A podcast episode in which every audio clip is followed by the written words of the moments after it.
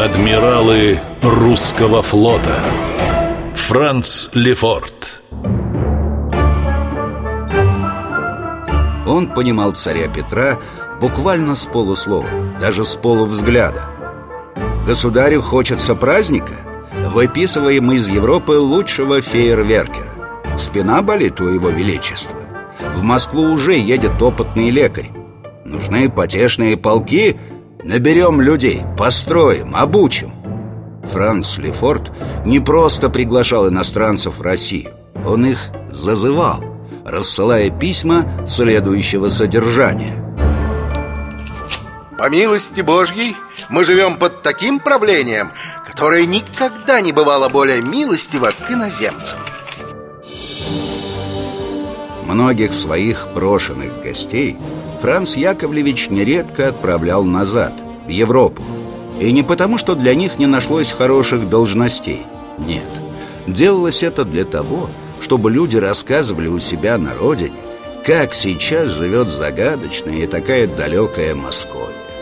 Впрочем, и сам Лефорт часто писал в Женеву, Париж или Лондон о чудесах собственного пребывания в России. В моем саду есть пруды, каких нелегко найти здесь, изобилующие рыбою.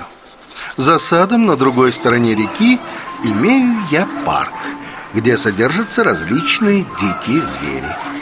Рабы и рабыни, которых у меня довольно, все мною освобождены. Словом, дом мой красивейший и приятнейший в целом околотке. Русские приезжают осматривать его как диковинку.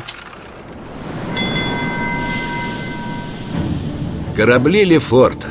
Их было немного. Зато какие! Фрегат «Святое Пророчество». Именно на нем в 1694 году торжественно подняли русский военно-морской флаг. Он состоял из полос красного, синего и белого цветов. Галера «Принципиум» На нем красовался личный адмиральский штандарт Франца Яковлевича, и он был горд и благодарен своему покровителю. Сердце мое лежит к России, и благодарность обязывает посвятить жизнь монарху, от которого я получил многие благодеяния. Современная Москва, район Лефортово. Лефортовский парк, Лефортовская набережная, Лефортовский мост, Лефортовский рынок и чего уж там, Лефортовская тюрьма. Да, не зря один из русских историков заявил однажды. Доколе будет существовать Россия, с именем Петра будет неразлучно имя Лефорта.